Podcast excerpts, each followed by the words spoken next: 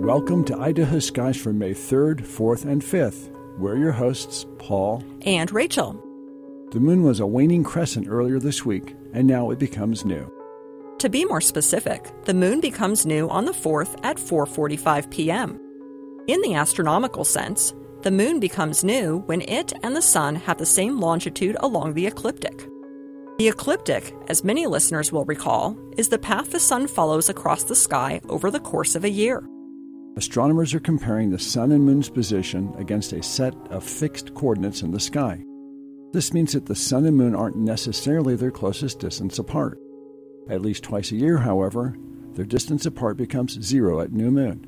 When this happens, people below experience a solar eclipse. Generally, at new moon, the moon still shows a crescent shape.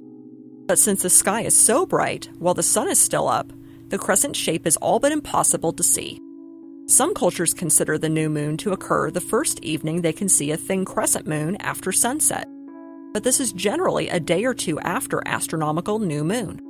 Be sure to take advantage of the new moon to watch the Eta Aquarid meteor shower on the night of the 4th and morning of the 5th.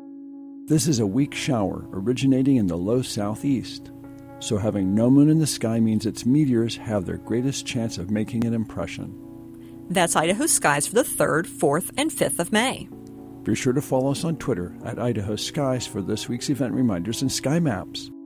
Idaho Skies, this is Paul. And Rachel. Dark skies and bright stars.